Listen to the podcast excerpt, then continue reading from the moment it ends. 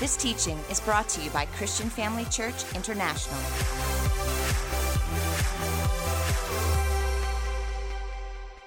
Welcome, everybody. Good evening. It's so good to be with you. I just love you guys so much, and I'm so excited to be able to share a word with you again tonight.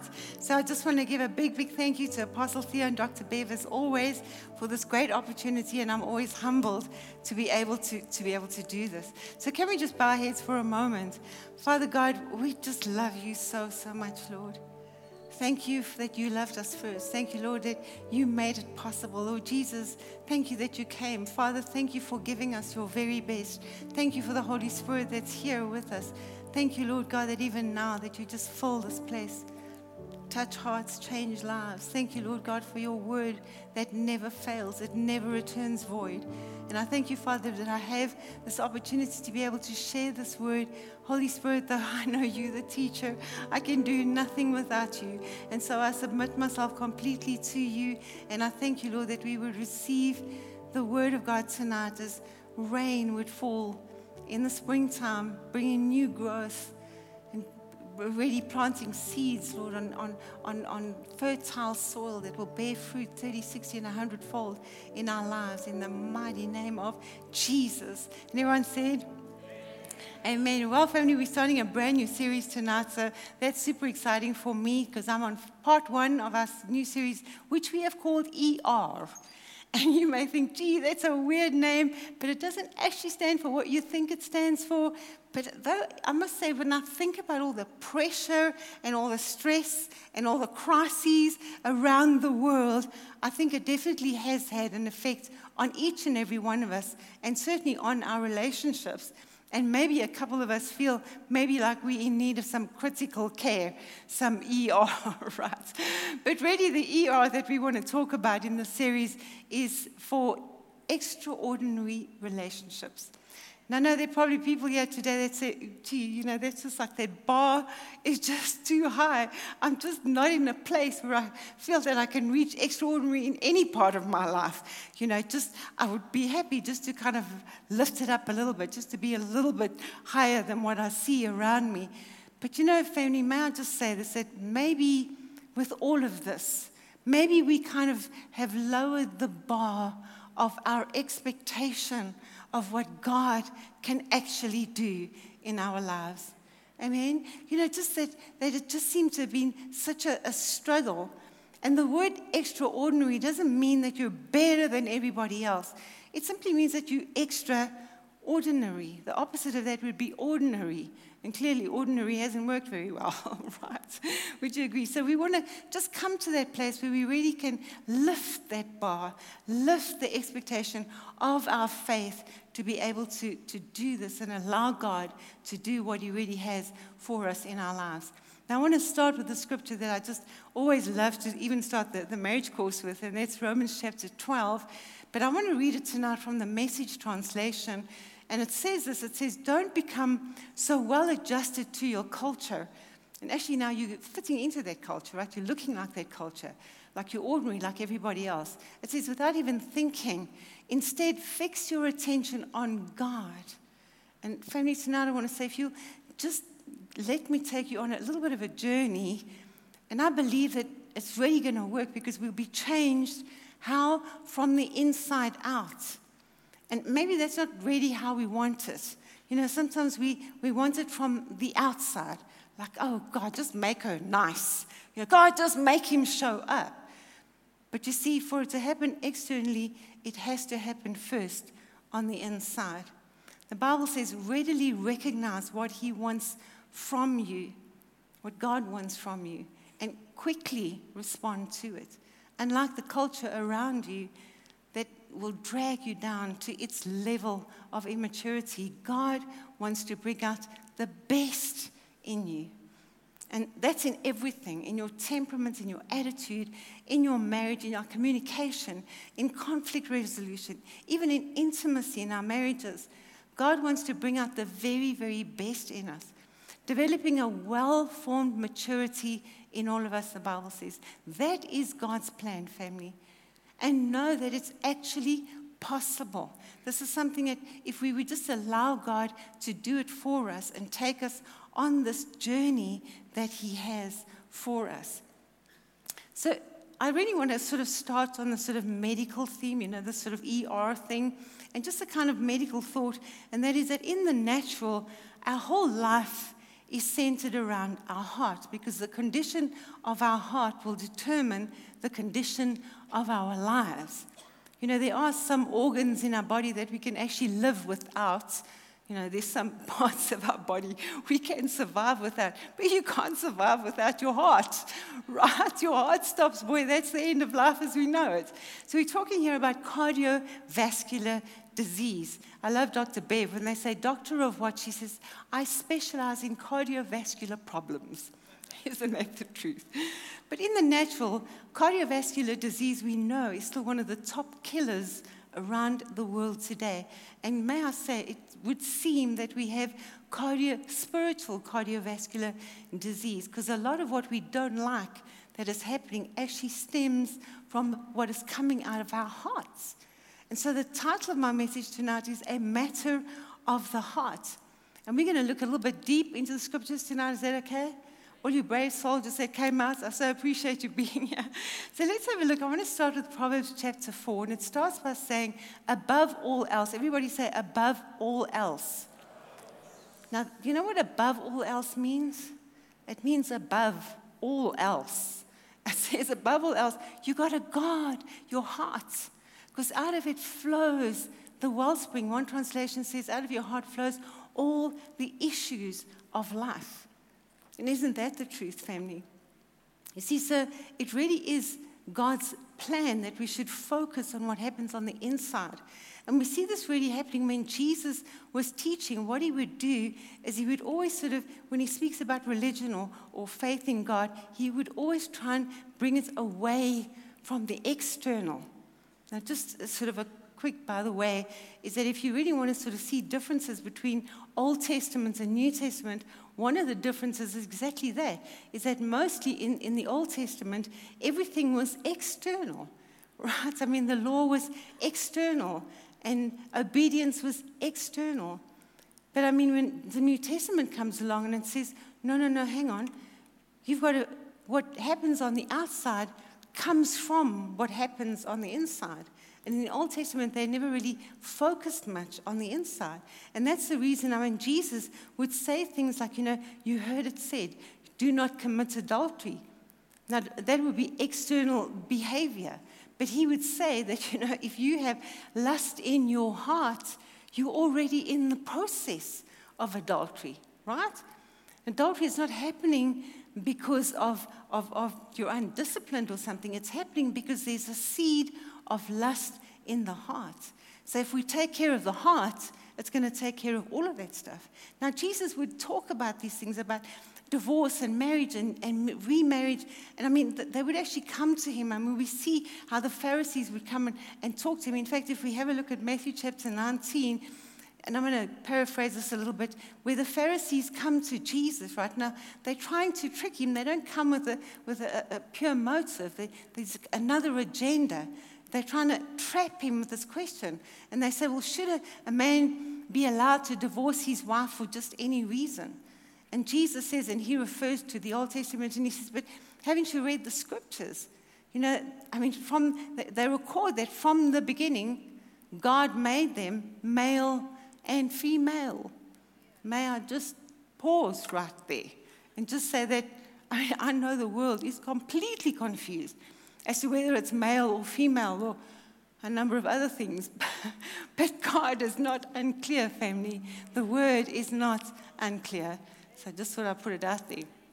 Carries on, it says, this explains why a man leaves his father and mother and is joined to his wife, and the two are united into one. And since they are no longer two, but one, let no one split apart what God has joined together. And then they come back again, and now they've got a follow-up question. They kind of, well, okay, we see what you're saying about this, but then they say, but then why did Moses say in the law that a man could get his wife a written notice of divorce and send her away? So kind of, if this is not what you wanted, why was it permitted in the law? Watch what Jesus says. This is so amazing. He says this, he says, Moses permitted divorce only as a concession to the fact that it all really began with a hard heart. But it was not what God originally intended. Now, family, if ever we get to a point in our lives that we have something in our lives that God didn't originally intend, we can either just kind of struggle through it, or what we can do is we can actually address the condition of our hearts. And I believe that's what God wants us to do. And this heart issue is huge. I mean, we see this in the Old Testament. You know, you see where the priests, you know, they used to wear different garments for different things. And one of the garments that they would wear is called the breastpiece of decision. Now, you may say to me, but, you know, that's an Old Testament and it's a priest, and what's that got to do with me? Well, in the New Testament, you are called a kingdom of priests. And the Bible tells us that everything is written in the Word for our edification and for our knowledge and for training. And so we can take this on. I want to look at Exodus chapter twenty-eight, and it says, whenever the priest comes to God, enters the holy place, he's already bearing names, names written over the heart. Now, I want to explain this to you, that every single time that we come to God, each and every one of us, when we come to God, we are bearing something that has been written on our lives. All of us, family. Let me say it this way. We are right now the sum total of everything that has happened to us up until this point, and it's all recorded on the heart. And that's why each and every one of us can see exactly the same thing right now, and each and every one of us will discern it completely differently. Why? Because it's going through this filter of all of our experiences. I like to call it the four P's. Pain, past, problems, people. And we all have it, right? The Bible calls them names. And they're written over our hearts, family. And watch this now. These names that are written on our hearts is, is called the breastpiece of decision. In other words, we will always bear the means of making the decision by that which is already written on our hearts. Now, we've all got it. We've got some good stuff. We've got some bad stuff. And we're putting it through this filter. And let me say this. If we've got an unhealed, unforgiving, unrepentant, unredeemed heart, we're going to be saying things like, you know, why am I so mad all the time? Why does everything make me so angry? Why do I overreact to everything that comes my way? Because what? We are filtering it through these things that are written on our hearts, family.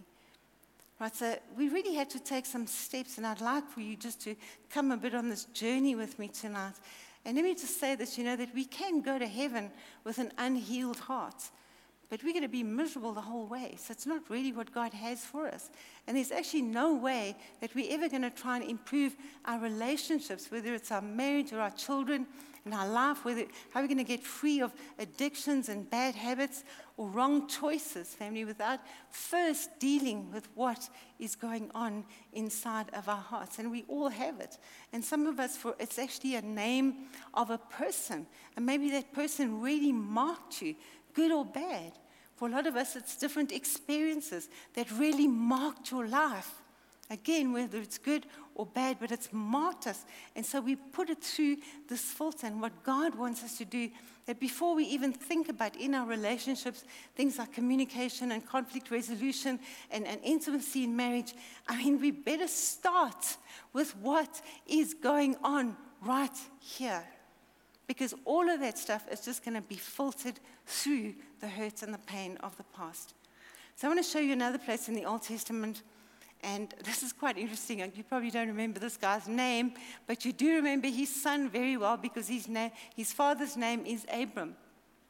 I want to read this to you. I mean, this is found in Genesis chapter eleven from verse twenty-seven, and it says, this is the account of Terah. How many of you remember Terah? Family, such an amazing story. It says, Terah became the father of three boys, Abram, Nahor, and Haran. Haran became the father of Lot. And while his father Terah was still alive, Haran, the baby of the family, is now dead. So we don't know how Haran died, but it explains why the family felt so much responsibility for taking care of his son Lot. What we do know, that it was premature, because daddy's still alive. Now maybe it was disease, I mean maybe it was an accident. Haran's gone, and it even mentions where it happens. It happens in Ur of the Chaldeans. Now I want you to see Ur as that place that God actually doesn't want you to be. That's why it's called Ur. That's the original Hebrew. Somewhere, I'm sure. But I want you to notice this, family, that it, where this event takes place, right? And I'm going to refer to something tonight. I'm going to infer something that I don't have exact scripture for, but I do want you to just see the whole story, okay? Terah, all of a sudden, he wakes up one day and he decides, listen, I need to get out of Ur. I've got to get out of this place. I need to go to a new place. And he ends up telling us where this place is. And he says, I'm going to go to Canaan, which just ends up being the promised land. Now, the only thing that's missing here that I want to kind of put in there, and you don't have to accept this, just put it out, okay, that just maybe God called him to do it. Just maybe that when he woke up one day, you know, that that it was that God said to him, take your son, Abram, grandson of Lot, right, son of Haran, and your daughter-in-law Sarai, and wife of Abraham, and together they set up and they went to go to Canaan, which ended up being the promised land, right? So maybe that could have happened. And just what if, I mean, what if, what if it was supposed to be the God of Terah, Abraham, and Isaac, and not Isaac, uh, oh, well, uh, Abraham, Isaac, and Jacob? What if it was supposed to be? Now, I'm not saying I'm not saying accept that. I'm just saying it's just a thought. But think about, this is really what I want you to think about, is that he was supposed to be the guy, the Bible tells us this, that went to Canaan. But the next verse is probably one of the most depressing verses in the whole Bible, because it says that when they came to Haran, now you may say, but hang on, I thought Haran was dead. No, but Haran is the name of a city that is in between Ur and the promised land that they had to pass through. So when they come to the city called Haran, family, he just got there. He just, he couldn't get over his pain. He just got stuck there. So, I mean, it's just, you can imagine, he settled there. It was not where he was supposed to go. Remember, he's going to Canaan, but he didn't go to Canaan. The Bible tells us Terah lived for two hundred five years and died in Haran. Now, what I want you to see is the point, and this is the most important thing, is that we have tried and tried to get people out of their Ur into their promised land, and on the journey, something happens, that something just snaps, and they get stuck in this area of their pain, and they just cannot get past it. They just get stuck there. And for him, it was the death of his baby boy. And I understand that. I mean, it must have been so traumatic for him. But he gets stuck in this place that he never got God's best. He never walked in the fullness of what God had for him. And for the rest of his life, he remained ordinary, where God had something extraordinary for him. Now, verse, next, very, next verse is chapter twelve and verse one. And what we see here really is the calling of Abram. And I can imagine God saying, would you leave? Would you be the one to go? Your daddy didn't make it, but would you do this? And so we see how Abram picked it up. But the question is this, is why did Terah miss his destiny? Because of a name. And this name for him was the name of Haran. Right? And for many of us, we may say, no, but you know, that's not like me. You know, I mean, in my family, you know, my dad, he's just mean, and my opa, he's also mean, and me, I'm just mean. It just runs in the family. No, family, it's all in the heart. It's all in the heart.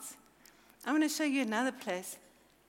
And this, I love this, because you know what, it just shows me how desperately God wants to write these positive names into our lives, all those things that he has written in his word about us. Family, that's what he wants on our hearts.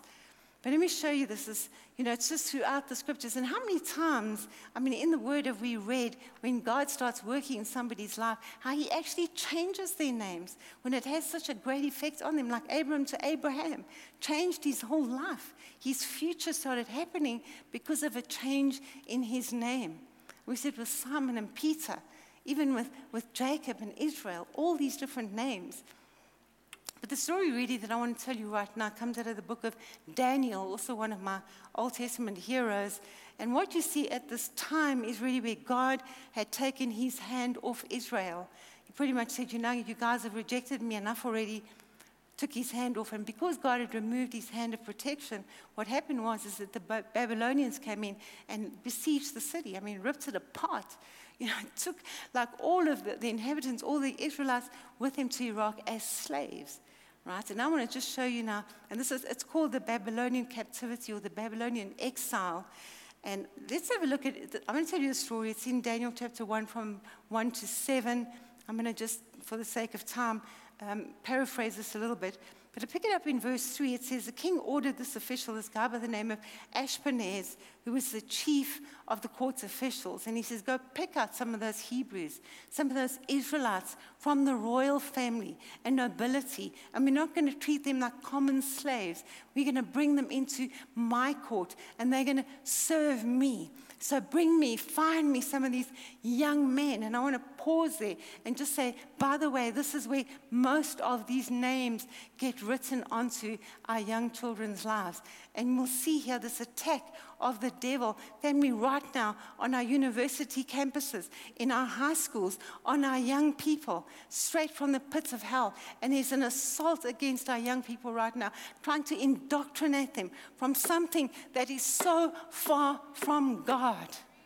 It's not what God has for us. And I'm telling you, if we do not wake up, we're going to miss the fact that they've got all these names written on their lives for the rest of their lives. Sorry, I just get passionate about that. It's really happening. It's really happening. Let's get back to Daniel chapter one. Find me some young men. Listen to this. Who have, don't have any physical defects. Who are handsome. They're showing aptitude for every kind of learning, well-informed, quick to understand, qualified to serve, and teach them. In other words, indoctrinate them into the Babylonian culture, the Babylonian language, the Babylonian literature. Let's change them. And so amongst others, they chose four. Daniel, you're aware of. Maybe you don't recognize these three other names, which is Hananiah, Mishael, and Azariah. And the reason you don't recognize their names is because those are their Hebrew names. We know them by their Babylonian names, which is Shadrach, Meshach, and Abednego. And what you probably don't know is what these names mean, and that's what we're going to have a look at tonight. The word Daniel, the name Daniel means I am going to live by the judgments, the statutes, and the plan of God. God is right, not me. God is my judge. And they wanted to give him this new name, which is Belteshazzar. And you may say, wow, that sounds really fancy. Maybe I should name my son that. No, no, you don't want to do that because it's actually a feminine name. It actually means lady protect the king. And this is happening in our society right now, where people are saying, no, no, no, no, no, that's not really who you are. This is who you are.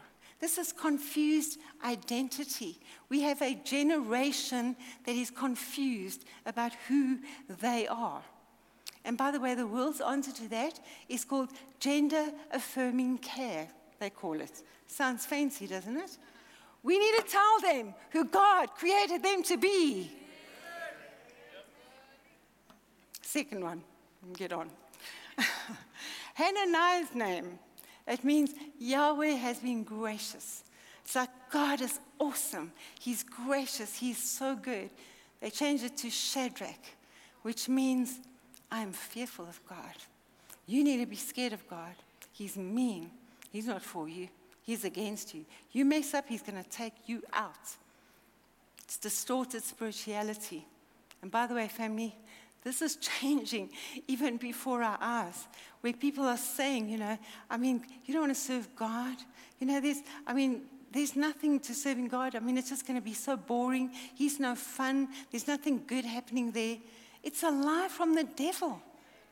It's to, it's to distort our spirituality. Mishael is the next one, and his original name means who is what God is.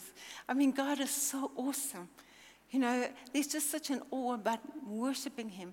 They changed it to Meshach, which means I'm despised, contemptible, humiliated, and it's this wounded emotion. And family, let me tell you, we see this happening, those names particularly, when children go from primary school into high school, where through primary school they've been told that they're winners, that they're on top, that they're going to qualify, that they're all these things. Suddenly they find themselves in high school and there's all these big kids and they're intimidated and they start doing things they never dreamt they would do just to be accepted. And they get these names written on their lives. And the last one is Azariah, which means Yahweh has helped me. It means that Yahweh is the guy who is the, is the God who prophesies into my future. That's what it literally means. And they changed it to Abednego. And what that means, it means servant of Nebo. This one's probably the hardest to understand if you don't know what the word Nebo means. And if you just Google it, it'll say angel of light. What does that sound like? But it actually means to prophesy. No, no, no, no. Don't follow what God has in your life. The devil's got a new script for you. Rather follow his script. Once again, it's redirected purpose, family. Don't want to say this, you know, that there are people that may find themselves in a situation where you say, you know what, but I've chosen the wrong plan. I find myself in the situation, and I don't think it was ever what God wanted for me, or I ended up in it for whatever reason. And some may say, you know what, I don't even know what to do. It's just too late to change everything because I'm already married to this person. I've already done this. I've already done that. I've already had this. I've already had this, and there's no way out because I've chosen this life or I've ended up in it. And to which you want to know today that God, family, has supernatural ability to change the future. We can leave the past behind. He can change. Yes, give God some glory. Let him change it. And I know, I know it's a long, long way to go from Joburg to Durban if you're going via Cape Town, but you know what? You can still get there. God still has a plan. It doesn't matter that you've taken a wrong turn.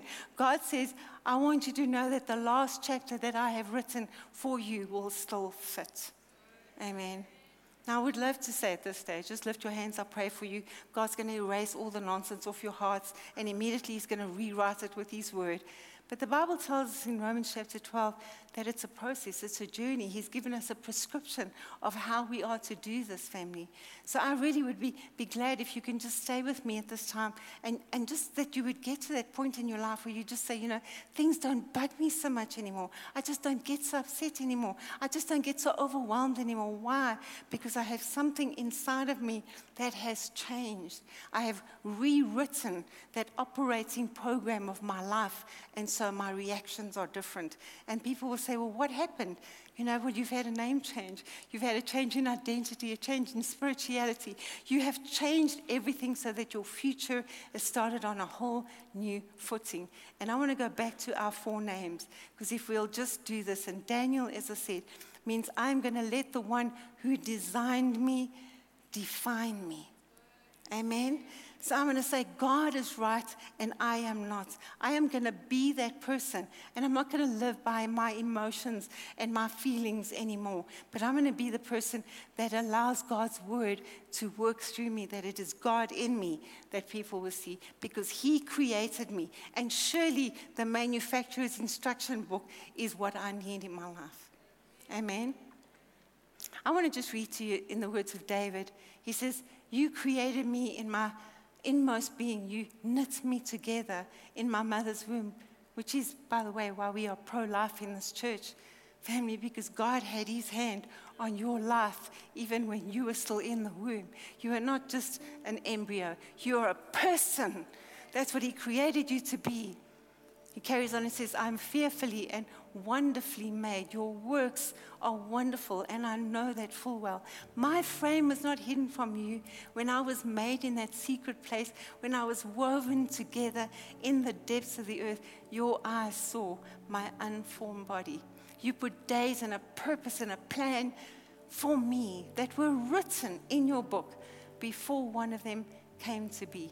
So God is not someone to be afraid of. Number two, if you want to take this journey, is that we need to see God for who he really is. So number two is see God the right way, that he loves you, family. And I know that for some, you can't even believe that anybody could love you so much because no one ever has.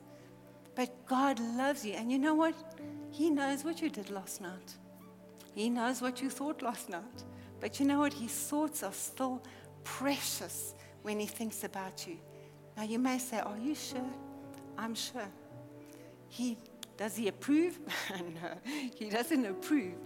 But he still loves you. He's not irritated. He's not frustrated. Because you know what? He still sees you for what you could be. He doesn't judge you, family, for what you've done, because he sees who you can become. The third step in this journey, family, is, is that if we just if we just be willing to take it, is, is that we, I need to just allow God to heal my heart. So the first one is I'm going to live according to what God says. The second thing is I'm going to see God the right way. And the third thing is that I have to do is I have to allow God to do it. Right, let me say it this way. God sees your heart, that it can be healed, and how these names that have been written can be erased and rewritten. But you know what? It's never going to happen until you say, until I say, God, I'm going to take the mask off. I'm going to open it up. I'm going to show you. I'm going to have no hidden parts of my life. I'm going to give it all to you. We've got to give God permission. That's what we have to do. And for most of us, a lot of us find this in, in freedom groups. And the reason being that we discover that there's just other people that are going through the same thing.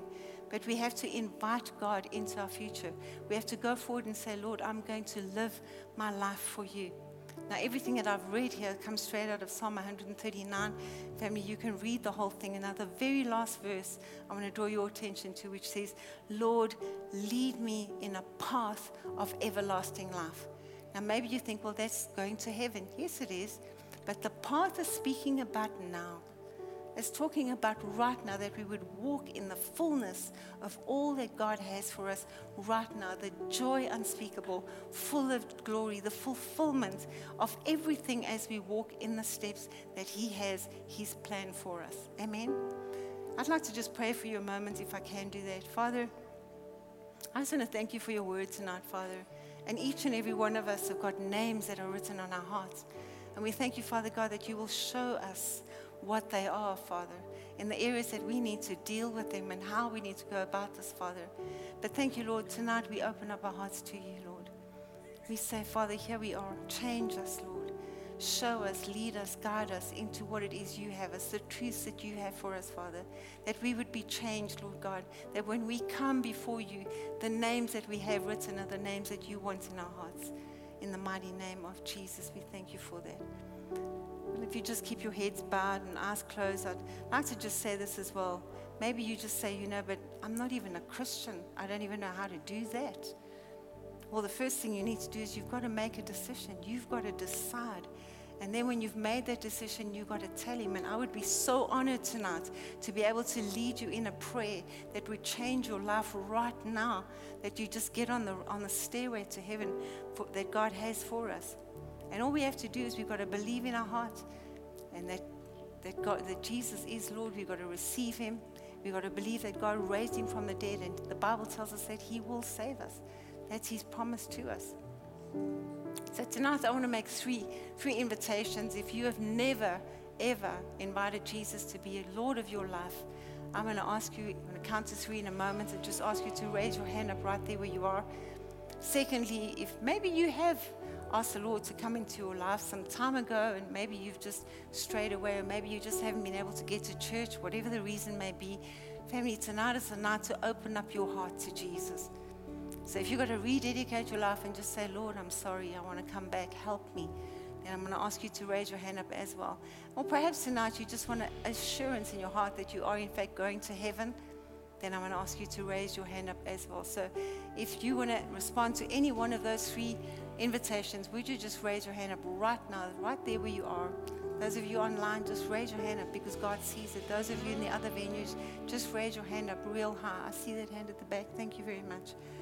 Praise the Lord, praise the Lord, praise the Lord. Come on, family. I know for there are some here that the devil would do anything in his power to stop you from raising your hand right now. That there's almost like a war going on on the inside of you. You need to raise up your hand. God is for you. He's not against you. He wants you to take this journey. Thank you, Father. I want to ask everybody if they would just pray this prayer with me right now. Just say this. Say, Lord Jesus, thank you for dying for my sins. Today I repent, Lord. I want to stand before you with clean hands and a pure heart. Cleanse me, Lord. Lord Jesus, I receive you into my life. I make you my personal Lord and my Savior. Thank you for receiving me. I am now a child of God. I will be in heaven for all of eternity with you, Jesus. And thank you for it in Jesus' name. Amen. Thank you for joining us during this episode of Living Life with Doctor Theo and Bev Wolmarans. We hope that through this inspired teaching, you had an encounter with God.